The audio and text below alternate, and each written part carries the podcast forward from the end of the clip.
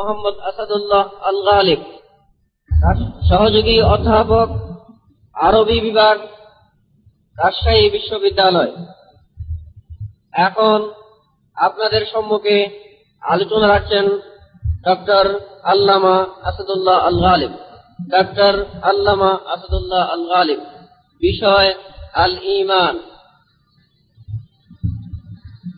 أيها الإخوة الحاضرون سوف تستمعون إلى كلمة قيمة حول موضوع الإيمان يلقيها سعادة الشيخ الدكتور محمد أسد الله الغالب. الأستاذ المشارك في القسم العربي بجامعة العادشاهي الحكومية.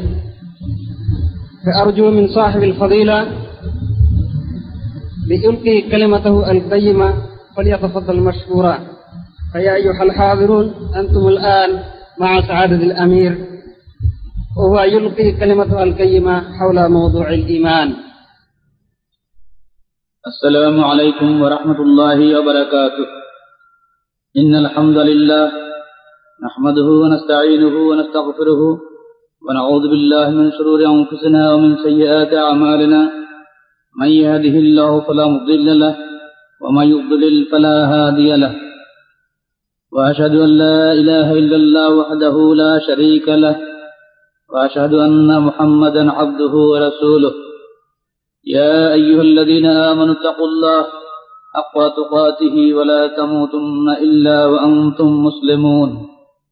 يا أيها الناس اتقوا ربكم الذي خلقكم من نفس واحدة وخلق منها زوجها وبث منهما رجالا كثيرا ونساء. واتقوا الله الذي تساءلون به والأرحام. إن الله كان عليكم رقيبا. يا أيها الذين آمنوا اتقوا الله وقولوا قولا سديدا. يصلح لكم أعمالكم ويغفر لكم ذنوبكم. ومن يطع الله ورسوله فقد فاز فوزا عظيما. أما بعد فإن أصدق الحديث كتاب الله وأحسن الهدي هدي محمد صلى الله عليه وسلم وشر الأمور محدثاتها وكل محدثة بدعة وكل بدعة ضلالة وكل ضلالة في النار. فقد قال الله تعالى في كتابه المجيد فإذا قرأت القرآن فاستعذ بالله من الشيطان الرجيم فأعوذ بالله السميع العليم من الشيطان الرجيم. بسم الله الرحمن الرحيم. يا أيها الذين آمنوا آمنوا بالله ورسوله والكتاب الذي نزل على رسوله والكتاب الذي أنزل من قبل ومن يكفر بالله وملائكته وكتبه ورسله واليوم الآخر فقد ضل ضلالا بعيدا سورة نساء 136 নম্বর আয়াত ইরশাদ হচ্ছে এই ইমানদারগণ তোমরা পূর্ণভাবে ইমান আনো আল্লাহর উপরে তাঁর রসুলের উপরে এবং ওই কিতাবের উপরে যা তাঁর রসুলের উপরে তিনি নাজিল করেছেন এবং ওই সব কিতাবের উপরে যা তিনি পূর্ববর্তী রসুলগণের উপরে নাজিল করেছেন। অতপর যে ব্যক্তি অবিশ্বাস করল আল্লাহকে, তাঁর ফেরেস্তা মণ্ডলীকে, তাঁর কিতাব সমূহকে তাঁর রসুলগণকে ও বিচার দিবসকে সে ব্যক্তি দূরতম ভ্রষ্টতায় নিক্ষিপ্ত হল। সম্মানিত সুদী মণ্ডলী, আল্লাহর প্রশংসা ও শেষ নবী মোহাম্মদ সাল্লাহ আলী আসাল্লামের প্রতি দরুদ পাঠ শেষে আমি আপনাদের খিদমতে মানব জাতির উন্নতি ও অগ্রগতির মূল ভিত্তি ইমান সম্পর্কে কিছু আলোকপাত করতে চাই। আমি ইমানকে মানব জাতির উন্নতি ও অগ্রগতির মূল চাবিকাঠি বলেছি এজন্য যে ইমানহীন মানুষ রাজনৈতিক ও অর্থনৈতিক ক্ষেত্রে উন্নতির সর্বোচ্চ শিখরে আরোহণ করলেও নৈতিক ও মানবিক ক্ষেত্রে সে পশুত্ব দেউলিয়াত্বের নিম্নতম পর্যায়ে নেমে যায়। গর্ব অহংকারের আগুনে সে নিজে দগ্ধীভূত হয়। সীমাহীন ভোগ লিপসা ও বিলাসিতা তাকে চারিদিক হতে গ্রাস করে। সে নিজে অধঃপতিত হয় ও সমাজ বিপর্যস্ত হয়। একসময় রাষ্ট্র ও সমাজ সবকিছু ধ্বংস বিধ্বস্ত হয়ে যায়। যেমন হয়েছে এককালের বিশ্বখ্যাত মিশরীয় সভ্যতা, আসিরীয় সভ্যতা, বেবিলনীয় সভ্যতা, গ্রিক সভ্যতা ও ভারতীয় সভ্যতা সমূহের ভাগ্যে আল্লাহ পাক আজ সামুদ ও মিশরীয় সভ্যতার ধ্বংসের কথা নিজেই বর্ণনা করেন এভাবে বিসমিল্লাহ রহমান রহিম আলম তারা কাইফ ফাআল রাব্বুকা বিআদ ইরম যাতিল ইমাদ التي لم يخلق مثلها في البلاد وثمود الذين جابوا الصخر بالواد وفرعون ذي الأوتاد الذين طغوا في البلاد فأكثروا فيها الفساد فصب عليهم ربك صوت عذاب إن ربك لبالمرصاد سورة فجر ছয় থেকে চোদ্দ নম্বর আয়াত। অর্থ আপনি কি লক্ষ্য করেননি আজ বংশের ঊর্ধ্বতন পুরুষ ইরাম গোত্রের সাথে আপনার প্রভু কি আচরণ করেছেন যারা ছিল বড় বড় স্তম্ভের মালিক যার তুলনা পৃথিবীর কোথাও ছিল না অমনিভাবে ইরাম গোত্রের অন্যতম উপদল সামুদ বংশের সাথে, যারা পাহাড়ের পাথর কেটে শহর বানিয়েছিল অমনিভাবে ফ্রাউনের সাথে যে বহু কিলক ও সৈন্য সামন্তের অধিপতি ছিল, যারা স্ব দেশে সীমা লঙ্ঘন করেছিল এবং সেখানে বিস্তর অশান্তি সৃষ্টি করেছিল, অতঃপর আপনার পালনকর্তা তাদের উপরে আজাবের কষাঘাত করলেন। নিশ্চয়ই আপনার প্রভু সব দিকে সতর্ক দৃষ্টি রাখেন। আল্লাহ পাক ওইসব কমের নিকটে যথাক্রমে হজরত হুদ আলি ইসলাতাম হজরত সালেহ আলি ইসলাতাম হজরত মুসা আলি ইসলাতামকে পাঠিয়েছিলেন। কিন্তু তারা তাতে কর্ণপাত করেনি। ফলে তারা সদল বলে ধ্বংস হয়েছে আর রেখে গেছে আমাদের জন্য বিবর্ণ করুণ স্মৃতি।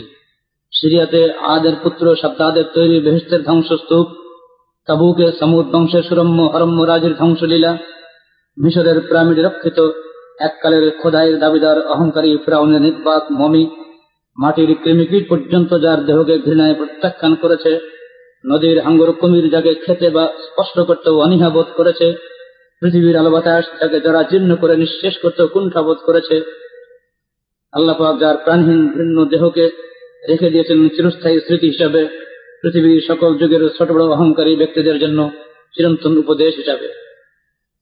বর্তমান বিশ্বের বস্তুগত নেতৃত্বের অধিকারী, শক্তিধর রাষ্ট্রগুলির নিকট থেকেও আমাদের কিছুই পাওয়ার নেই। ইমানি চেতনাহীন এইসব রাষ্ট্র ব্যবস্থা নিজেদের তৈরি আইন ও মারণাস্ত্রের আঘাতে ধ্বংস হয়ে যাওয়ার দিকে দ্রুত এগিয়ে চলেছে। বন্ধুগণ, ইমান কি? আসুন এক্ষুনি আমরা সে বিষয়ে আলোচনা করি। আল ইমান আমনে ইমান আমন ধাতু হতে উৎপন্ন, যার অর্থ ভীতিশূন্য নিশ্চিন্ত বিশ্বাস। পারিভাষিক অর্থে, বিশ্বপ্রভু আল্লাহর উপরে একনিষ্ঠভাবে বিশ্বাস স্থাপন করাকে ইমান বলে। ছোট্ট কচি শিশু তার মায়ের কোলকে তার জন্য নির্বিঘ্ন নির্ভর কেন্দ্র বলে স্থির বিশ্বাস পোষণ করে। পিতার বন্ধু তাকে বেশি করে আদর করলেও সে বাপকে নিশ্চিন্ত আশ্রয় মনে করে, বাপের বুকে গিয়েই মুখ লুকায়। আল্লাহর বান্দা তার সুখে, দুঃখে, বিপদে, সম্পদে সর্বদা আল্লাহকেই তার একমাত্র সহায় বলে দৃঢ় বিশ্বাস পোষণ করে। তাঁরই ইবাদত করে, তার নিকটেই সাহায্য প্রার্থনা করে তাকেই বুক ভরে ডেকে শান্তি পায়, দেহ মন উৎফুল্ল হয় ও হৃদয়ে প্রশান্তি লাভে পূর্ণ হয়। মূলত আল্লাহর উপরে বিশ্বাসকে বুকে ধারণ করেই মুমিন তার জীবন পথে এগিয়ে চলে। আল্লাহর রহমতের তুলনায় সে দুনিয়ার সবকিছুকে তুচ্ছ জ্ঞান করে শত বাধা উপেক্ষা করে সে সম্মুখ পানে এগিয়ে চলে পার গতিতে আল্লাহর রহমত লাভের উদগ্র বাসনা নেই যে কাজে আল্লাহ খুশি হন, সে কাজে সে ব্যাকুল ভাবে ঝাঁপিয়ে পড়ে। আল্লাহ সন্তুষ্টি প্রকারের মুক্তি লাভই তা যাবতীয় কর্মকাণ্ডের মূল লক্ষ্য হয়ে দাঁড়ায়। এই বিশ্বাস, এই ইমান মুমেনকে পরিচালিত করে স্থির লক্ষ্য পথে জীবন যুদ্ধের ঝঞ্ঝাবাতে সে কখনো লক্ষ্যচ্যুত হয় না। দুনিয়ার শত আনন্দ উপাচারেও সে দিশেহারা হয় না। কম্পাসের কাটার মতো আল্লাহ সন্তুষ্টি লাভের স্থির লক্ষ্য হতে সে বিচ্যুত হয় না। প্রচণ্ড দুপুরে মরুভূমির স্ফুলিঙ্গ সদৃশ্য বালুর উপরে নগ্ন পিঠে চিৎ করে শুয়ে বুকে পাথর চাপা দিয়ে অবর্ণনীয় কষ্ট ভোগের মধ্যেও সে ইমামদার বেলাল আত্মকণ্ঠে বলে ওঠে, আহাদ আহাত খুদ পিপাসায় কাতর মুজাহিদ ঝাঁপিয়ে পড়ে জিহাদের ময়দানে, জান্নাতের সুগন্ধি লাভের উদগ্র বাসনায় আর হাতে ধরা খেজুর ছুঁড়ে ফেলে দিয়ে দুনিয়াবি কামনা বাসনার প্রতি তাচ্ছিল্য ভরে সাহাবি ইয়ামামা বিন হমাম বলে ওঠে বাহ বাহ ইমান প্রত্যেকের বিনিময়ে জীবন বাঁচানোর লোভনীয় প্রস্তাব ঘৃণা ঘরে প্রত্যাখ্যান করে শুলে বিদ্ধ অবস্থায় তীব্র যন্ত্রণায় কাতর খোবায় দৃঢ় কণ্ঠে বলে ওঠে লাস্ত বালি হিনা উক্তাল মুসলিমান على أي شلب كان في الله مسرعي وذلك في ذات الإله وإن يشاء আমি কোনো কিছুরই পরোয়া করি না। যখন আমি মুসলিম হিসাবে নিহত হই, আল্লাহর রাহে যেভাবেই আমাকে পর্যদস্ত করা হোক না কেন, তা কেবল আল্লাহর জন্যই করা হচ্ছে। তিনি ইচ্ছা করলে আমার বিচ্ছিন্ন অঙ্গ সমূহে বরকত দান করবেন। বলা বাহুল্য, আল্লাহর উপরে এই স্থির বিশ্বাস আমার উপরে নিশ্চিন্ত নির্ভরতা, একেই বলে ইমান এই ইমান কেবলমাত্র বিশ্বাসে সীমাবদ্ধ নয়, বরং হৃদয়ে বিশ্বাস মুখের স্বীকৃতি ও কর্মে বাস্তবায়নের সমন্বিত নাম হলো ইমান যা আনুগত্যে বৃদ্ধি প্রাপ্ত হয় ও গুনাহে হ্রাসপ্রাপ্ত হয় মহাদ্দেশিনের পরিভাষায় যাকে বলা হয় আল ইমান ও তসদিক বিল জানান والإقرار باللسان والعمل بالأركان يزيد بالطاعة وينقص بالمعصية এই ইমানের ফলে একজন মুমিন সুন্দর মানুষে পরিণত হয় এবং প্রতি মুহূর্তে সে আরো ভালো আরো সুন্দর মানুষ হতে চেষ্টা করে সাময়িক দুর্বলতায় গুণা করে ফেললেও সে সঙ্গে সঙ্গে তবা করে ফিরে আসে অনুতপ্ত হয়ে আল্লাহর হুজুরে সেজদায় লুটিয়ে পড়ে আল্লাহর ইবাদতে অধিকতর মনোনিবেশ করে আর প্রাণ ভরে প্রার্থনা করে বলে আল্লাহুম্মা ইন্নী ظلمت نفسي ظلما كثيرا ولا يغفر الذنوب إلا أنت فاغفر لي مغفرة من عندك وارحمني إنك أنت الغفور الرحيم হে আল্লাহ আমি স্বীয় নফসের উপরে বহু জুলুম করেছি আমার গুণাসমূহ মাফ করার কেউ নেই। আপনি ব্যতীত, আপনি আমাকে আপনার পক্ষ হতে বিশেষভাবে ক্ষমা করুন এবং আমার উপরে রহম করুন। নিশ্চয়ই আপনি ক্ষমাশীল ও দয়াবান। প্রতিদিন সালাতে মুমিন তার প্রভুর নিকটে এভাবেই তার আমলের হিসাব পেশ করে, গুনাহে স্বীকৃতি দেয়, ক্ষমা ভিক্ষা করে ও আরও সুন্দর মুমিন হওয়ার জন্য আল্লাহর রহমত প্রার্থনা করে থাকে।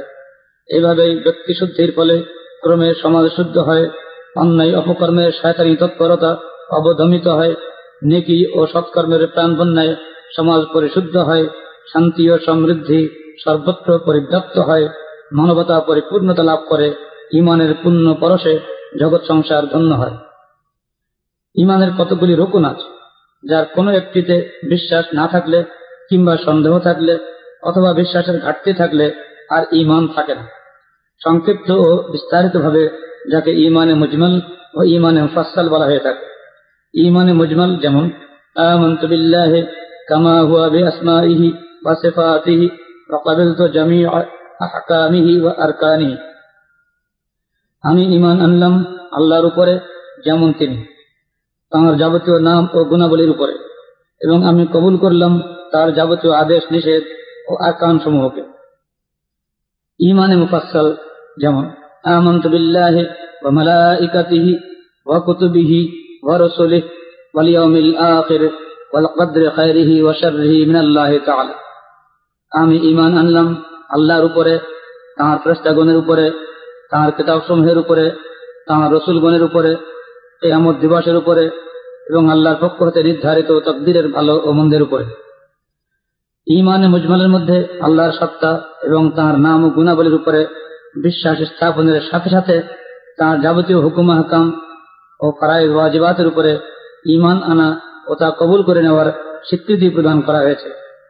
আল্লাহ সত্তা কেমন তা কারও জানা নেই। সেজন্য বলা হয়েছে, কামা হুয়া, যেমন তিনি। তিনি নিরাকার নন, তার নিশ্চয়ই আকার রয়েছে, কিন্তু সে আকার কেমন তা কারও জানা নেই। আল্লাহ নিজেই নিজের পরিচয় দিয়ে বলেন, লাইসা কামিসলিহি শাইউন বহুয়া সামিউল বাসীর। তার তুলনীয় কিছুই নেই। তিনি সবকিছুই শুনেন ও সবকিছুই দেখেন। সুরা সুরা এগারো নম্বর আয়াত। বলম ইয়াকুল্লাহু কুফুবান আহাদ। তার সমকক্ষ কেউ নেই। সুরা ইখলাস চার নম্বর আয়াত। সুবহান রাব্বিকা রাব্বিল ইজ্জাতি আম্মা ইয়াসিফুন ওয়া সালামুন আলাল মুরসালিন। আলহামদুলিল্লাহি রাব্বিল আলামিন। লোকেরা আপনার প্রভু সম্পর্কে যেসব কথা বলে থাকে সব কিছু থেকে আপনার প্রভু পবিত্র ও মহাসম্মানিত। সুরে সফাত একশো আশি নম্বর আয়াত। আল্লাহ সত্তার উপরে ইমান আনার সাথে সাথে তার নাম ও গুণাবলীর উপরে ইমান আনতে হবে। কোরআন ও সেই হাদিস সমূহে যেভাবে বর্ণিত হয়েছে সেভাবেই। কোন রূপক অর্থ বা কল্পিত ব্যাখ্যা ছাড়াই কোরআনী আয়াত ও সেই হাদিস সমূহের প্রকাশ্য অর্থের উপরে ইমান পোষণ করতে হবে। আল্লাহ সত্তা ও গুণাবলীকে বান্দার সত্তা ও গুণাবলীর সদৃশ মনে করা যাবে না, কিংবা মূল অর্থ পরিত্যাগ করে কোনো গৌণ অর্থ বা কোন রূপক অর্থ গ্রহণ করা যাবে না। ইমানে মুজমালের দ্বিতীয় অংশে আল্লাহ প্রেরিত যাবতীয় আহকাম ও আরকান কবুল করে নেওয়ার স্বীকৃতি ঘোষণা করা হয়েছে। ইসলামী শরীয়তে নির্ধারিত যাবতীয় ফরজ, সুন্নত, হালাল, হারাম, জায়েজ না জায়েজ সবকিছুকে যথাযথভাবে মেনে চলা এই মুমিনের অপরিহার্য কর্তব্য। আল্লাহ নির্ধারিত কোনো হালালকে হারাম জ্ঞান করা বা কোনো হারামকে হালাল করা সম্পূর্ণ কুফুর। এই অধিকার আল্লাহ কোনো বান্দাকে দেননি। যেমন আল্লাহ বলেন ولا تقولوا لما تصف ألسنتكم الكذب هذا حلال وهذا حرام لتفتروا على الله الكذب إن الذين يفترون على الله الكذب لا يفلحون সূরা নাহাল 116 নম্বর আয়াত অর্থ তোমাদের মুখ থেকে সাধারণত যেসব মিথ্যা কথা বের হয়ে আসে তেমনি করে তোমরা আল্লাহর বিরুদ্ধে মিথ্যা অপবাদ আরোপ করে বলো না যে এটা হালাল ও ওটা হারাম নিশ্চয়ই যারা আল্লাহর বিরুদ্ধে মিথ্যা আরোপ করে তারা সফল কাম হবে না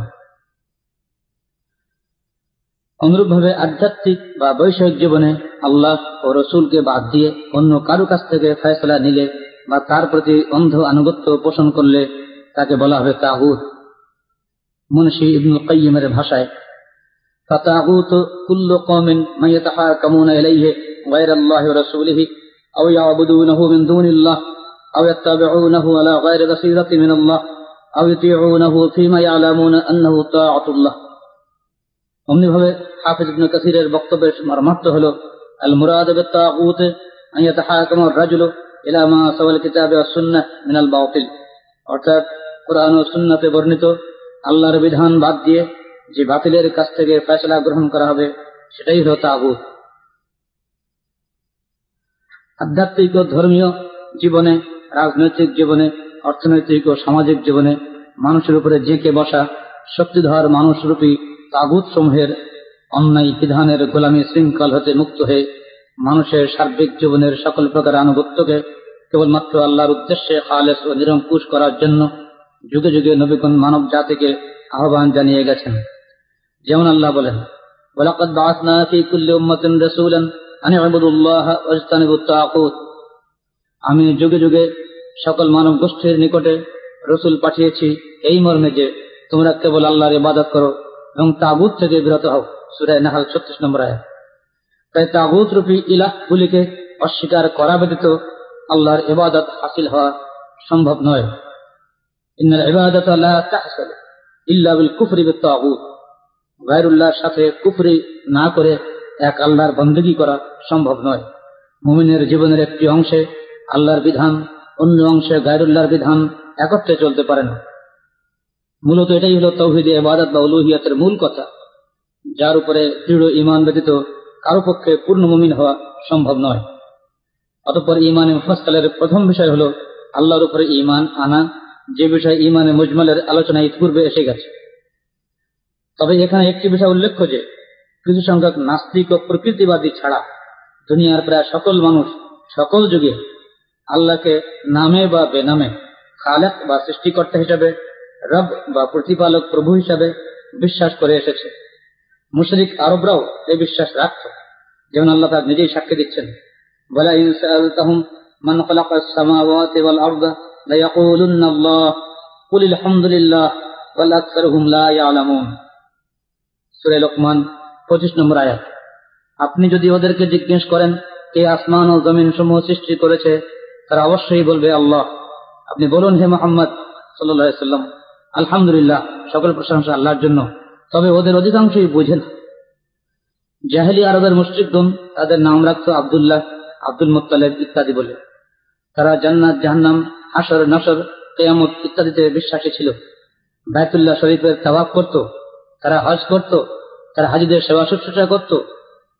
তাই শুধুমাত্র তৌহিদ রবুবিয়ত বা আল্লাহকে সৃষ্টিকর্তা হিসেবে বিশ্বাস করলেই কেউ মুমিন হতে পারে না বা আখেরাতে মুক্তি পেতে পারে না। যতক্ষণ না আল্লাহর বিধান সমূহের উপরে ইমান তথা তৌহিদি ইবাদতের উপরে খালেস ইমান পোষণ না করা হবে। আল্লাহর সর্বময় কর্তৃত্বকে অস্বীকার কিংবা সন্দেহ করা, তা সত্তার ন্যায় অন্য কিছুকে মনে করা, তার ক্ষমতা গুণাবলীর সাথে অন্য কারও ক্ষমতা গুণাবলীকে শরিক করাকে ইসলামী পরিভাষায় শির্ক বলে। শির্ক ক্ষমার অযোগ্য মহাপাপ। মুশ্রিকের জন্য জান্নাত হারাম। আল্লাহ বলেন, ইন্নাহু মায়ুশরিক বিল্লাহি ফাকাদ হারামাল্লাহু আলাইহিল জান্নাহ ওয়া মাআওয়াহুন নার ওয়া মা লিয-যালিমিন আনসার সূরা মায়দা 72 নম্বর আয়াত। যে ব্যক্তি শিরক করল, তার জন্য আল্লাহ জান্নাতকে হারাম করেছেন। তার ঠিকানা হলো জাহান্নাম। বস্তুত সীমা লঙ্ঘনকারীদের জন্য কোনো সাহায্যকারী নেই। ইমানের বাকি পাঁচটি রকম, তথা ফেরিস্তাগণের উপরে ইমান রসুলগণের উপরে ইমান আল্লাহর কিতাব সমূহের উপরে ইমান কেয়ামতের উপরে ইমান তকদিরের ভালো মন্দের উপরে ইমান এগুলির কোনো একটিকে অস্বীকার করলে কিংবা সন্দেহ পোষণ করলে সে আর মমিন থাকে না। ইতিপূর্বে বর্ণিত ছয়টি মৌলিক বিষয়কে হৃদয়ে বিশ্বাস পোষণ করার সাথে সাথে দ্বিতীয় বিষয় হল এগুলিকে মুখে স্বীকার করা ও কর্মে বাস্তবায়ন করা। হৃদয়ে বিশ্বাস ও মুখে স্বীকৃতি হলো ইমানের মূল এবং কর্মে বাস্তবায়ন বা আমল হলো শাখা। আর তাসদিক ওয়াল ইকরার হুমুল আসল ফিল ইমান ওয়াল আমাল ওয়াল ফারা বলা বাহুল্য, প্রত্যেক মানুষ শির লালিত বিশ্বাস অনুযায়ী আমল করে থাকে। বিশ্বাস সুন্দর হলে আমল সুন্দর হয়। বিশ্বাসের ত্রুটি থাকলে আমল ত্রুটিপূর্ণ হয়। কোন সন্তান যদি তার পিতার পিতৃত্বের ব্যাপারে সন্দেহ যুক্ত হয়, সন্দিগ্ধ হয়, মনে কোনো সংশয় থাকে, দ্বিধা থাকে বা সংকোচ থাকে তাহলে ওই সন্তান যখন পিতার প্রতি শ্রদ্ধাশীল হতে পারে না, এমনকি কোনো এক পর্যায়ে যদি সে তার পিতার পিতৃত্ব সম্পর্কে তার সন্দেহকে প্রকাশ করে ফেলে, তাহলে ওই সন্তান ত্যায্য পুত্র হয়, সে সন্তান তার পিতৃ সম্পত্তি হতে বঞ্চিত হয়, তার সামাজিক পরিচয় থেকে সে মাহরুম হয়, সমাজে তার আর কোনো সুন্দর পরিচিতি থাকে না, সে দারদ হিসাবে কুখ্যাত হয়ে পড়ে। যে দৃঢ় বিশ্বাসের কারণে সন্তান তার পিতৃ অধিকার লাভে ধন্য হয়। যে দৃঢ় বিশ্বাসের কারণে স্ত্রী তার স্বামীর গর্বিত স্ত্রী হিসাবে মাথা উঁচু করে সমাজে চলাফেরা করে, ঠিক এমনি করে দৃঢ় বিশ্বাসের কারণে বান্দা তার আল্লাহর সত্যিকারের বান্দা হিসাবে পৃথিবীতে, আল্লাহর সৃষ্টিতে, আল্লাহর সৃষ্টি জগতে উন্নত মস্তক নিয়ে চলাফেরা করে। কিন্তু এই বিশ্বাসের ত্রুটি প্রকাশ পেলেই যেমন সন্তান তার পিতৃ অধিকার থেকে বঞ্চিত হয় স্ত্রী তার স্বামীর উপরে অধিকার থেকে বঞ্চিত হয়, ঠিক তেমনি ভাবে বান্দাও তেমনি তার আল্লাহর নিকট থেকে রহমত লাভে বঞ্চিত হয়। মানুষের তৈরি বিভিন্ন ধর্ম ও মতবাদ স্ব অনুসারীদের নিকটে বিভিন্ন ধারণা ও বিশ্বাস উপস্থাপন করেছে, যার অধিকাংশ বা সবটুকুই ত্রুটিপূর্ণ। ফলে মানব জাতির একটি বিরাট গোষ্ঠী নিজেদের হাতে গড়া মূর্তির পূজা করছে, আবার তাকেই পানিতে ডুবিয়ে বিসর্জন দিচ্ছে। সাথে সাথে বিসর্জন দিচ্ছে কোটি কোটি টাকার অর্থ ও সম্পদ, যা মানবতার কল্যাণে ব্যয়িত না হয়ে কেবলই অপচয় হচ্ছে। নিজ পিতার প্রতি আসক্ত রাধা কৃষ্ণের নষ্টামে গঙ্গা দেবী মায়ের ক্রোধ থেকে বাঁচার জন্য জলময়ী হয়ে গঙ্গা নদীতে পরিণত হলো। আর সে আর সেই অসতী গঙ্গায় ডুব দিয়ে হাজার হাজার নরনারী পুণ্য স্নান করে পাপ মুক্ত ও শুচিশুদ্ধ হয়ে ঘরে ফিরল। কেবল একটি অযৌক্তিক ধারণায় বিশ্বাসী হওয়ার কারণে। তুলসী তলায় মরতে পারলে দেবতাগণের ছায় মৃতের সকল পাপ মোচন হবে। এই ধারণায় সৃষ্টির সেরা মানুষটিকে তার মৃত্যু যন্ত্রণায় সামান্যতম সহানুভূতি না দেখিয়ে ঘর থেকে টেনে হিঁচড়ে তুলসী তলায় নিয়ে শুয়ে দেওয়া হয়। একই একই রূপ নরক মুক্তির ধারণার বশবর্তী হয়ে আপন জন্মদাত্রী মায়ের মৃত কাতর মুখে আগুন দিয়ে অতঃপর চিতার আগুনে ভস্মীভূত করতে কলেজার টুকরা সন্তানের হৃদয় কেঁপে ওঠে না। ঢাক ঢোল পিটিয়ে আনন্দের উলুধ্বনি করে মায়ের বন্যুৎসব দৃশ্য দেখতেও সন্তানের কষ্ট হয় না। কেবলমাত্র নরক মুক্তির একটি ধারণার কারণ। শুধু মানুষের তৈরি ধর্মে নয়, আল্লাহ প্রেরিত কিতাব তবরের ইঞ্জিলের অনুসারীদের মধ্যেও পরবর্তীতে বহু অলিক ধারণার সংযোজন ঘটেছে, যা ঐশী ধর্মের বিধান হিসাবে সংশ্লিষ্ট অনুসারীগণ নিষ্ঠার সাথে মেনে চলছেন। মূল তওরের ইঞ্জিলের অবর্তমানে আধুনিক খ্রিস্টবাদের প্রচারিত তিন খুদার অলিক ধারণা এগুলির মধ্যে অন্যতম। তাদের অন্যতম মতবাদ অনুযায়ী, নবী রসুল, শিশু বৃদ্ধ, সকল মানুষ পাপী। এই পাপী মানব জাতিকে বাঁচানোর জন্য আল্লাহ স্বীয় পুত্র ঈসা মসিহকে দুনিয়ায় পাঠিয়ে শুলে বিদ্ধ করে অপমানজনক মৃত্যু ঘটালেন, যাতে তাঁর রক্তের বিনিময়ে ওই সকল পাপী যারা তাকে আল্লাহর পুত্র ও ত্রাণকর্তা হিসেবে বিশ্বাস করবে, তারা জাহান্নাম থেকে মুক্তি পায়। আদম থেকে ঈসা পর্যন্ত কোটি মানুষের প্রাপ্তির ব্যবস্থা না করে শুধুমাত্র ঈসা পরবর্তী ও তাহার মধ্যে কেবলমাত্র ঈসাকে ত্রাণকর্তা হিসেবে বিশ্বাসী মানুষগুলির পাপ মোচনের জন্য নিষ্পাপ ঈসাকে শুলে বিদ্ধ করে নিষ্ঠুরভাবে তথাকথিত হত্যাকাণ্ডের পিছনে আল্লাহর কোন ধরনের ন্যায় বিচার কাজ করছে জানি না। তবে এই অলিক প্রচারণায় ভুলে অগণিত মানুষ উক্ত ধারণার অনুসারী হয়ে তাদের অর্থ, সম্পদ ও ইমান বিসর্জন দিচ্ছে। পবিত্র কোরআন অবিকৃত অবস্থায় থাকার কারণে এবং সহি হাদির সমূহ বাছাই হয়ে সকলের সামনে এসে যাওয়ার কারণে মুসলিম উম্মার ইমান আকিদায় বিগত উম্মদগুলির ন্যায় বিভ্রান্তির সুযোগ হয়নি। তবুও প্রধানত রাজনৈতিক কারণে সৃষ্ট বিরোধগুলি পরবর্তীতে উসুলি বিতর্কে পরিণত হয় এবং এর সঙ্গে যোগ হয় শরীয়তের ব্যাখ্যাগত মতভেদ এবং গ্রিক ও ভারতীয় দর্শনের কূট তর্ক রাজনৈতিক কারণগুলির মধ্যে প্রথম ও প্রধান ছিল হজরত আলী ও হজরত মহাবিয়া রাজ্লানহুমার মধ্যকার রাজনৈতিক দ্বন্দ্ব, যার পরিণতিতে একদল হজরত আলীর জামাত হতে বেরিয়ে গিয়ে খারেজি এবং অন্য দল আলীর সমর্থক হিসাবে শিয়া নামে অভিহিত হয়। পরবর্তীতে তারা সবাই গত হয়ে গেলেও ওই বিরোধ টিকে থাকে ও তা ধর্মীয় বিতর্কে রূপ নেয়। ওই দু দলের মধ্যবর্তী নিরপেক্ষ আর একটি দল থাকতেন যারা মুর্জিয়া হিসেবে গণ্য হলেন। এইভাবে একে একে বিভিন্ন উপদলের সৃষ্টি হয়, যারা ভিন্ন ভিন্ন দৃষ্টিভঙ্গি নিয়ে ইমানের ব্যাখ্যা দিতে থাকেন। যদিও হাদিসপন্থী ওলামা ইকরামের সার্বিক প্রচেষ্টায় ওই সব বিভ্রান্তি বেশি দূরে এগোতে পারেনি, তবুও বিভ্রান্তি আছে যা নামে ও বেনামে আমাদের সমাজে কারও কারও মধ্যে আজও প্রচলিত আছে। আমি এখানে প্রধান প্রধান আটটি দলের নাম করব। সবশেষে আহলে সুন্নতাল জামাত আহলে হাদিসের আকিদা সম্পর্কে ব্যাখ্যা করব। প্রথম বিভ্রান্ত ফেরকা খারেজি। ইসলামের ইতিহাসে প্রথম বিভ্রান্ত ফেরকা খারেজি, যারা হজরত সঙ্গে আপোষ মীমাংসা প্রস্তাব সমর্থন করায় আলীর দল থেকে বেরিয়ে গিয়েছিল। কেননা তাদের ধারণা মতে কেতাবুল্লাহ মজুদ থাকতে কোনো মানুষকে সালিশ হিসাবে গ্রহণ করা অন্যায় বা গুনায় কবিরা। আলী ও মহাবিয়া উভয়ের তৃতীয়পক্ষ দুজন সাহাবিকে হজরত আমরুল আস এবং হজরত আবু মুসা শাহরিকে সালিশ নিয়োগ করে এই গুনাহে কবিরা করেছেন অতএব তারা হত্যাযোগ্য অপরাধী। নওয়াজবিল্লাহ তাদের স্লোগান ছিল, লা হুকমা ইল্লা লিল্লাহ। আল্লাহ ছাড়া কারও হুকুম নেই। কথাটির জবাবে হজরত আলী রাজিয়াল্লাহ তালাহ বলেছিলেন, কালিমাতুন হাক্কুন উরিদা বিয়া বাতিল। লা বুদ্দা মিন ইমারাতি মিন দিররিন ওয়া ফাজিরিন। কথাটি তারা ঠিকই বলেছে। কিন্তু বাতিল অর্থ গ্রহণ করা হয়েছে, কেননা শাসন ক্ষমতায় ভালো ও মন্দ উভয় প্রকার লোকই আসতে পারে। সম্পূর্ণ রাজনৈতিক কারণে এই দলটিতে পরে বিভিন্ন বেদাতি আকিদার সমাবেশ ঘটে। তারা কবিরা গুনাগার ব্যক্তিকে কাফের ও চিরস্থায়ী জাহান্নাম হিসেবে গণ্য করে এবং অনুরূপ কোন গুণাগার শাসকের বিরুদ্ধে বিদ্রোহ করাকে তারা অজীব মনে করে। এই চরমপন্থী আকিদার লোক বর্তমানে অনেক মুসলিম দেশে দেখতে পাওয়া যায়। মুসলমান হয়েও তারা মুসলমানের রক্তকে হালাল মনে করছে। তাদের দৃষ্টিতে অন ইসলামী সরকারের বিরুদ্ধে প্রকাশ্য বা গোপনে সশস্ত্র যুদ্ধের মহড়া চালিয়ে যাওয়া ওয়াজিব এবং তাদের এই দৃষ্টিভঙ্গির কারণে বিভিন্ন মুসলিম রাষ্ট্রে জঙ্গি তৎপরতা আজকে প্রকাশ্য রূপ ধারণ করেছে। সর্বত্র শান্তি ও স্থিতিশীলতা বিনষ্টের পায়তারা চলছে। দুই, শিয়া। হজরত আলীর সমর্থক এই দলটির মধ্যে পরবর্তীতে অসংখ্য বিদাতি আকিদার অনুপ্রবেশ ঘটে। তাদের আকিদা মতে হজরত আলী ছিলেন রসুল্লাহ সাল্লামের ওসি। অতএব আলী ও তাঁর পরিবারের মধ্যেই কেয়ামত পর্যন্ত মুসলিম উম্মার নেতৃত্ব সীমাবদ্ধ থাকবে। সে কারণ হজরত আবু বকর রাজিলতালহ উমর ফারুক রাজিলতালহ ওসমান গনি রাজিলতালহ এরা সকলেই ছিলেন তাদের দৃষ্টিতে অবৈধ খলিফা।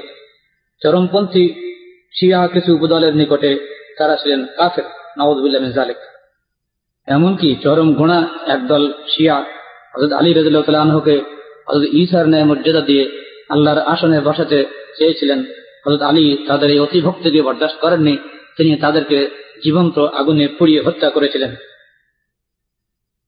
আলোচনা দেখুন আল ফেসল ফিল মিলাল, দ্বিতীয় খণ্ড একশো পনেরো পৃষ্ঠা। শিয়ারা পাঁচটি প্রধান দল ও বহু সংখ্যক উপদলে বিভক্ত।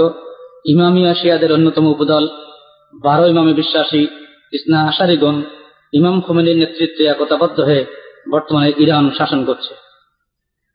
তিন, মুরজিয়া। এর অর্থ বিলম্ববাদী। ওসমান ও আলীর সময়কার রাজনৈতিক গোলযোগে এরা নিরপেক্ষ ছিলেন এবং উভয় পক্ষকে মুমিন গণ্য করে তাদের আমলের হিসাব কেমন পর্যন্ত পিছিয়ে দিয়েছিলেন। অন্য অর্থে, যারা আমলকে ইমান হতে পৃথক ভাবেন তাদেরকে মুরজিয়া বলা হয়। রাজনৈতিক কারণে সৃষ্ট হলেও এটিও পরে নির্দিষ্ট ধর্মী মতবাদের রূপ পরিগ্রহ করে। এদের আকিদা অনুযায়ী মুমিন হওয়ার জন্য কেবলমাত্র ইমান বা বিশ্বাসটুকুই যথেষ্ট। আমলের কোনো শর্ত নেই। তাদের মতে ইমান একটি অখণ্ড বিশ্বাসের নাম। ভালো বা মন্দ আমলের প্রভাবে ইমানের কোনো হ্রাস, বৃদ্ধি ঘটে না। আল ইমান ওয়া কৌলুন বিলা আমালেন লা ইয়াজিদু ওয়া লা ইয়ানকুসু মুরতাকিবুল কাবীরা ওয়া ঈমানু জিবরিল কিলাহুমা সাওয়াউন নাউযু বিল্লাহ এই বিদাতি আকিদা পোষণের ফল হিসেবে বর্তমানে বহু মুসলমান শত অপরাধ করেও নিজেকে খাঁটি ইমানদার বলে গর্ববোধ করে থাকে, যা ইমানের মূল উদ্দেশ্যকে ব্যর্থ করে দেয়। আমাদের দেশে এই ধরনের ইমানদারের মোটেই অভাব নেই। যারা সুদ খেয়েও, ঘুষ খেয়েও, হারাম খেয়েও চোরাচালানির মাল সম্পদ দিয়ে গাড়ি বাড়ির মালিক হয়েও নিজেকে পাক্কা মুসলমান বলে বলতে একটুও তাদের অন্তরে দ্বিধা, সংকোচ বোধ হয় না।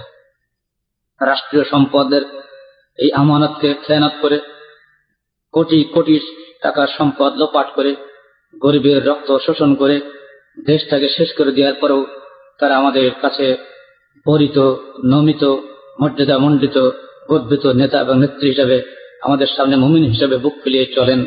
তারা হজও করেন, তারা উমরাও করেন, তারা নফল নামাজও পড়েন, হাতে তসবিও নেন। আবার অনেক কিছু তাদের বাহ্যিক চেহারে আমরা টের পাই। এর কারণ একটাই, তারা মনে করেছেন যে ইমানের জন্য যথেষ্ট আল্লাহকে বিশ্বাস করা, মাঝে মধ্যে হজ করা, মাঝে মধ্যে নামাজ পড়া, বিধান মানা, আদেশ নিষেধের আনুগত্য করা, ইসলামের শরীয়তের আনুগত্য করা, এই বিষয়গুলি তাদের কাছে মুখ্য নয়। কারণ ওগুলি হলো আমলের ব্যাপার আর এগুলি হলো ইমানের ব্যাপার। তাদের দৃষ্টিতে religion is a merely matter between man and God ধর্ম হলো মানুষ এবং সৃষ্টিকর্তার মধ্যকার একটি বিশেষ সম্পর্কের নাম। এই আধ্যাত্মিক বিশ্বাসটুকুকেই তারা ইমান বলে থাকেন। মূলত এই ইমানটি হল মুরজিয়াদের ইমান এই, যদিও বর্তমান যুগের এই লোকগুলি নিজেদেরকে মুরজিয়া বলেন না, কিন্তু মুরজিয়াদের এই বিশ্বাস তাদের মধ্যে পুরো মাত্রায় বর্তমান। সেজন্য বিভ্রান্ত ফেরকা মজাল ফেরকা যেগুলি ইসলামের ইতিহাসে প্রথম থেকেই এবং পরবর্তীকালেও এগিয়ে গেছিল বিভিন্ন ভাবে দেশ, এদেশের সেদেশের সেই যুগের লোকদেরকে বিভ্রান্ত করেছিল, সেই বিশ্বাস আজ পর্যন্ত আমাদের মধ্যে শিক্ষিত, অশিক্ষিত সকলের মধ্যে যেন এখনও বিরাজ করছে। আমাদেরকে এই ভুল আকিদা থেকে যত দ্রুত ফিরে আসা যায়, ততই মঙ্গল। চার, কাদারিয়া। প্রথম শতাব্দী হেজরের দ্বিতীয়ার্ধে ইরাকে সর্বপ্রথম তকদিরকে অস্বীকারী কাদারিয়া মতবাদের জন্ম হয়। রসুল্লাহ সাল্লাহ সাল্লাম এই দল সম্পর্কে আগেই ভবিষ্যৎবাণী করে গেছেন এভাবে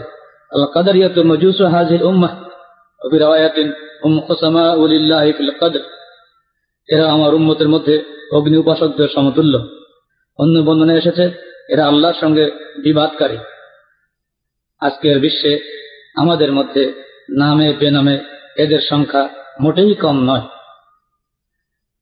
আমরা বলে থাকি, আমরাই আমাদের ভাগ্যের স্রষ্টা। আমরা যারা রাজনৈতিক নেতৃত্ব দিয়ে থাকি, তারা প্রায় জনগণের ভাগ্য বদলের জন্য ভীষণ জোরে সোরে বক্তব্য রেখে থাকে।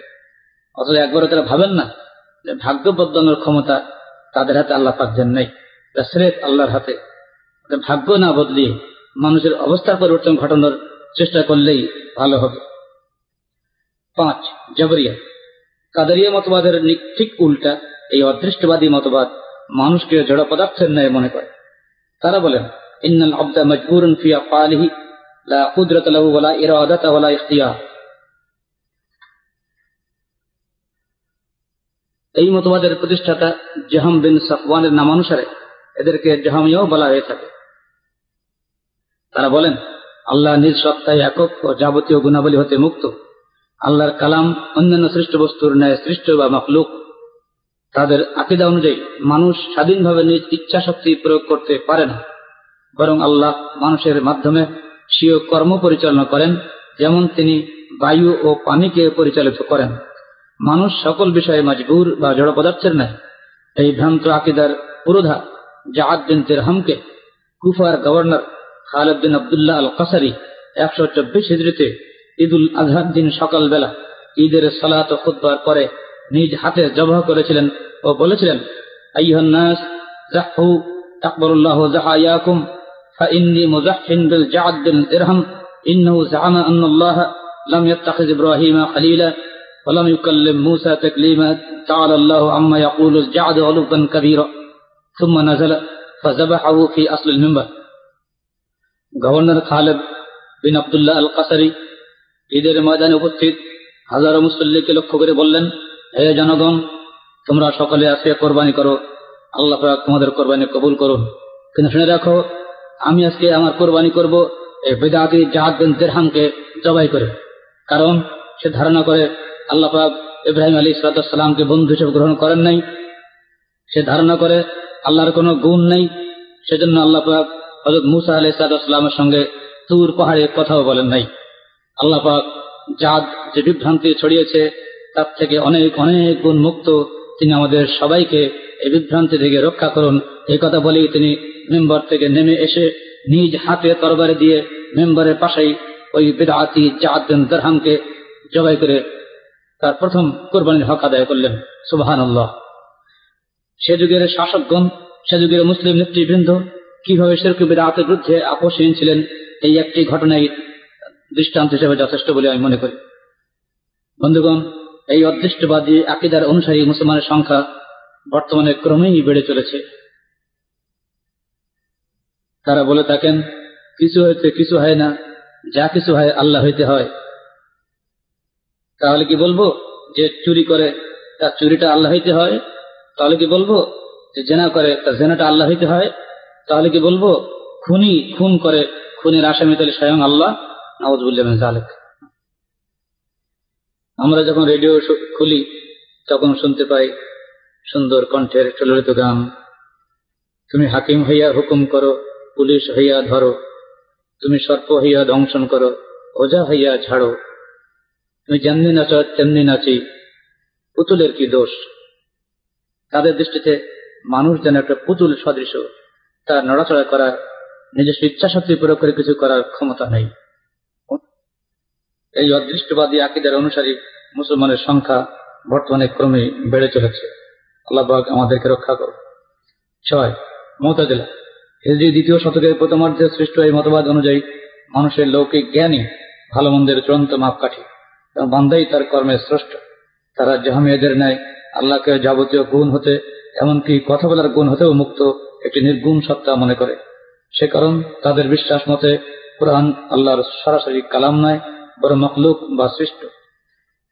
তাদের মতে কবিরা গুণাগার ব্যক্তি না কাফের, না মমে বরং মধ্যবর্তী স্থান। তবা না করে মারা গেলে তারা নিশ্চিতভাবে জাহান্নামী। তবে তাদের শাস্তি কাপড়দের চাইতে কিছুটা কম হবে। মানুষের জ্ঞানকে ভালো মন্দের মাপকাঠি আখ্যা দেওয়ার ফলে আল্লাহ প্রেরিত ওহির সত্যকে কোনো কোনো ক্ষেত্রে তারা অগ্রাহ্য করেছেন। ফলে নিজ জ্ঞানের অনুকূলে না হলে তারা কোরআন, হাদিসের বিধানকে বিভিন্ন অজুহাতে অমান্য করতে কুণ্ঠবোধ করেন না।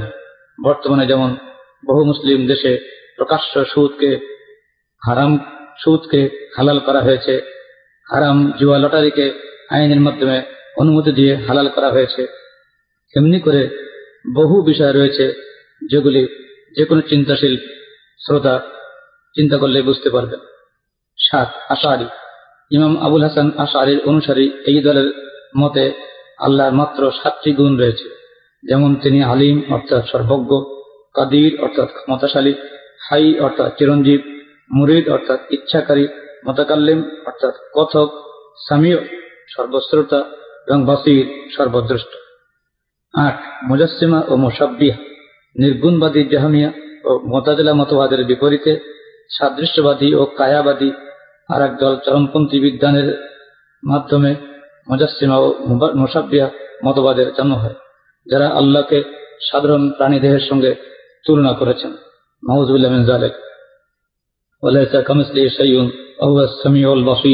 আল্লাহর তুলনীয় কিছুই নেই, তিনি সর্বশ্রোতা ও সর্বদ্রষ্টা উপরে বর্ণিত সাতটি বিভ্রান্ত ফেরকা, খারেজি, শিয়া, মুরজিয়া কাদরিয়া জাবরিয়া মোতাজিলা আশারিয়া মুজাসমা এদের বিরুদ্ধ- বা- বিপরীতে আহলে সুন্নত আল জামাত আহলে হাদিসের ইমাম কি আমরা প্রথমে বলে এসেছি তবু পুনরায় স্মরণ করিয়ে দিই আহলে সুন্নতের মতে আহলে হাদিসের আকিদা মতে ইমান হলো আল ইমান হো তসদিক বিল জানান ওয়াল ইকরার বিল লিসান ওয়াল আমল বিল আরকান يزيد بالطاعة وينقص بالمعصية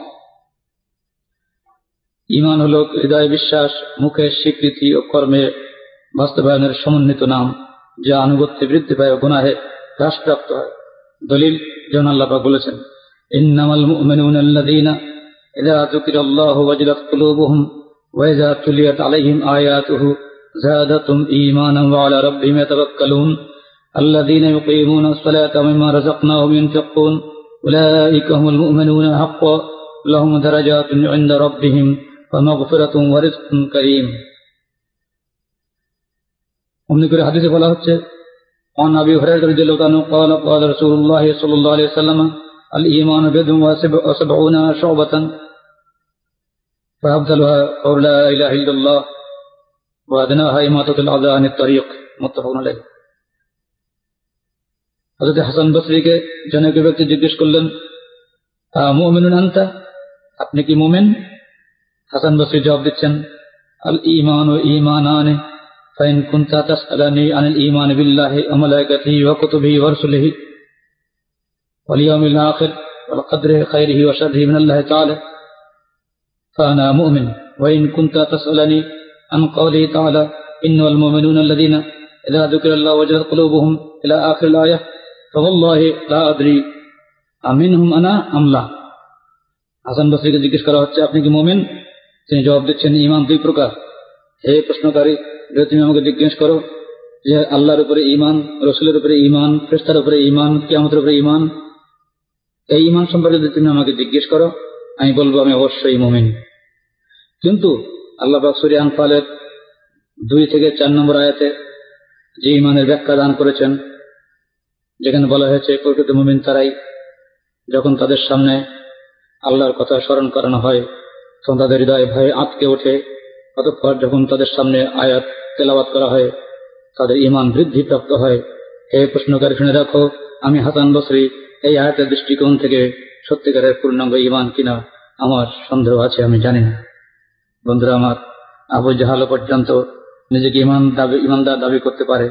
কারণ সেও যখন বদরের যুদ্ধে আল্লাহ নবীর বিরুদ্ধে যুদ্ধ করার জন্য বেরিয়েছিল, তখনও কাবার ঘরে গিয়ে কাবার এই ধরে কেঁদে কেঁদে বলেছিল আল্লাহ ইন কানা মোহাম্মদ আল্লাহ হকিন হোক ওয়াইন কুন্না আল্লাহ হকিন না হে আল্লাহ, যদি মোহাম্মদ হকের উপরে থাকেন, তাহলে তুমি তাকে সাহায্য করো। ওয়াইন কুন্না আল্লাহ হকিন ফানসুর না যদি আমরা হকের উপরে থাকি, তাহলে আমাদেরকে সাহায্য করো। তাহলে বোঝা গেল, আবু জাহালও আল্লাহকে ডেকেছিল বদরের যুদ্ধে যাওয়ার সময়। কিন্তু আবু জাহালের এই দোয়া কবুল হয়নি, কারণ তার এই দোয়ার মধ্যে স্বীকৃতি ছিল, কিন্তু রসুলের আনুগত্য ছিল না, সেখানে আমল ছিল না। অতএব ওই দোয়া যে দোয়ার সঙ্গে আমল নাই সেই দোয়া সেই ইমান সেই বিশ্বাস কখনোই আল্লাহর কাছে গ্রাহ্য হতে পারে না ইমাম আহমদ হাম্বুলকে জিজ্ঞেস করা হয়েছিল এই সম্পর্কে তিনি জবাব দিয়েছিলেন হাজা কৌল জাহামিয়া وهذا كفر لأن إبليس قد عرف ربه وقال فبما أغويتني لأقعدن لهم صراطك المستقيم এই বক্তব্য হলো জাহামিয়াদের এটি হলো কুফরি আকিদা কারণ ইবলিসও আল্লাহকে চিনত সেও আল্লাহকে চিনেই আল্লাহর কাছে প্রার্থনা করেছিল অতএব এখানে সংক্ষেপে আমি আপনাদের সামনে ইমানের সংক্ষিপ্ত ব্যাখ্যা দিয়ে শেষ করছি। ইন্নাল ইমান এদা কানা কলাম গেলা আমারিন কুফরুন দুনা কুফরিন। যখন ইমান কথা নাম হবে, আমল থাকবে না, সেটা কুফরের এক দরজা নিচে। কামাইন্দার জাহামিয়া অল মুরজিয়া। যে ইমান জাহামিয়া এবং মুরজিয়ারা পোষণ করে থাকেন। ওয়াইদা কানা কৌলান বা আমালান বেলানিয়াতিন ফাওয়া নিফা। আব্দুল্লাহ বিন সাবা ওয়াসিয়াতিহি যখন ইমানের অর্থ হবে শুধু কথা, আমল, নিয়ত ছাড়াই। তখন সেই ইমান হলো মোনাফিকদের ইমান যেন আব্দুল্লাহ বিন সাবা এবং তার সাথীদের ইমান ছিল। ওয়াইদা কানাল ওয়া আমালান ওয়া নিয়াতান বেলা সুন্নাতিন কাআমাতুল মুবতাদিঈন যখন ইমান অর্থ করা হবে, কথা, কাজ এবং নিয়ত কিন্তু রসুলের তরিকা মোতাবেক হবে না, সুন্নত মোতাবেক আমল হবে না, তখন সেটা হবে বেদাত কারণ নিয়ত যতই ঠিকঠাক আমল এবং কৌল ততই ঠিকঠাক যদি সেটা রসুলের তরিকা মোতাবেক না হয় সে আমল আল্লাহ কাছে গৃহীত নয়। উপরে বর্ণিত বিভ্রান্ত সময়ের মধ্যে মুরজিয়াদের মতে ইমান কেবল মৌখিক স্বীকৃতির নাম, আমল ইমানের অংশ নয়, এবং ইমানের কোনো হ্রাস বৃদ্ধি নেই। অতএব কবিরা গুণাগার ব্যক্তির ইমান ও জিবরিলের ইমান তাদের নিকটে সমান। খারেজিদের নিকটে আমল ইমানের অবিচ্ছিন্ন অংশ। তাদের মতে কবিরা গুণাগার ব্যক্তি কাফের। তার রক্ত ও সম্পদ হালাল, এবং সে চিরস্থায়ী জাহান্নাম। মোতাজেলাদের মতে সে মুমিনও নয়, কাফেরও নয় বরং মধ্যবর্তী স্থানে সে চিরস্থায়ী জাহান্নামে। তবে তার শাস্তি কাফেরদের চেয়ে কিছুটা হালকা হবে। আহলে সুন্নত, আহলে হাদিসের নিকটে কবিরা, গুনাহগার, মোমেন, ত্রুটিযুক্ত ইমানদার, মোমেন না পেশ তবা না করে মারা গেলেও সে চিরস্থায়ী জাহান্নামী নয়। আহলে হাদিসের নিকটে ইমানের প্রকাশ্য স্বীকৃতি দানকারী কোনো ব্যক্তির জান, মাল ও ইজ্জত সারাই কারণ ব্যতীত কারোর জন্য হালাল নয়। আল্লাহর নাম ও গুণাবলীর ক্ষেত্রে আহলে হাদিসগণ নির্গুণবাদী মোয়াত্তিলা ও সাদৃশ্যবাদী মুজাসিমা মোসাব্বিহাদের মধ্যবর্তী ইমান পোষণ করেন। যেমনভাবে তারা আমল ইমানের অংশ হওয়ার ক্ষেত্রে চরমপন্থী মুরজিয়া ও খারেজিদের মধ্যবর্তী ইমান পোষণ করে থাকে। পরিশেষে আমি বলব ইমানের এই পার্থক্য উপলব্ধি করা এবং এই বিষয়টি অনুধাবন করে ইমানে মজবুতি নিয়ে আসা প্রত্যেকটি ভ্রমণের অবশ্য কর্তব্য কারণ ইসলামের প্রথমেই, প্রথম যুগেই সাহাবাই গ্রামের বিরুদ্ধে খারেজিদের মাধ্যমে যে রক্তক্ষয়ী সংঘর্ষের সূত্রপাত ঘটেছিল, সেখানে কারণ ছিল সিরেফ ইমানের এই ভুল ব্যাখ্যার কারণে। আমি আশা করব আমরা সকলে আহলে সুন্নতল জামাতের ইমানি ব্যাখ্যা অনুসরণ করে প্রত্যেক মুসলমান ভাই ভাইয়ের মধ্যে মোহাম্মদ বৃদ্ধি এবং সকলে একটি দেহের ন্যায় হয়ে যাওয়ার ব্যাপারে সচেষ্ট হব। আল্লাহ আমাদের সকল ভাইকে প্রকৃত ইমানদার হওয়ার তৌফিক দান করুন। উপরে বর্ণিত সুরায় নিসার একশো ছত্রিশ নম্বর আয়াতের আলোকে আমরা যেন সত্যিকার অর্থে ইমানদার হতে পারি আল্লাহ নিকটে সে তৌফিক করে। আজকের এই সংক্ষিপ্ত আলোচনা শেষ করছি। আকুল কৌলি হাজা অস্তাকুল্লাহ আলী আলাইকুম সাহেব মুসলিমিন। আসসালামু আলাইকুম রহমতুল্লাহ বারাকাতুহ।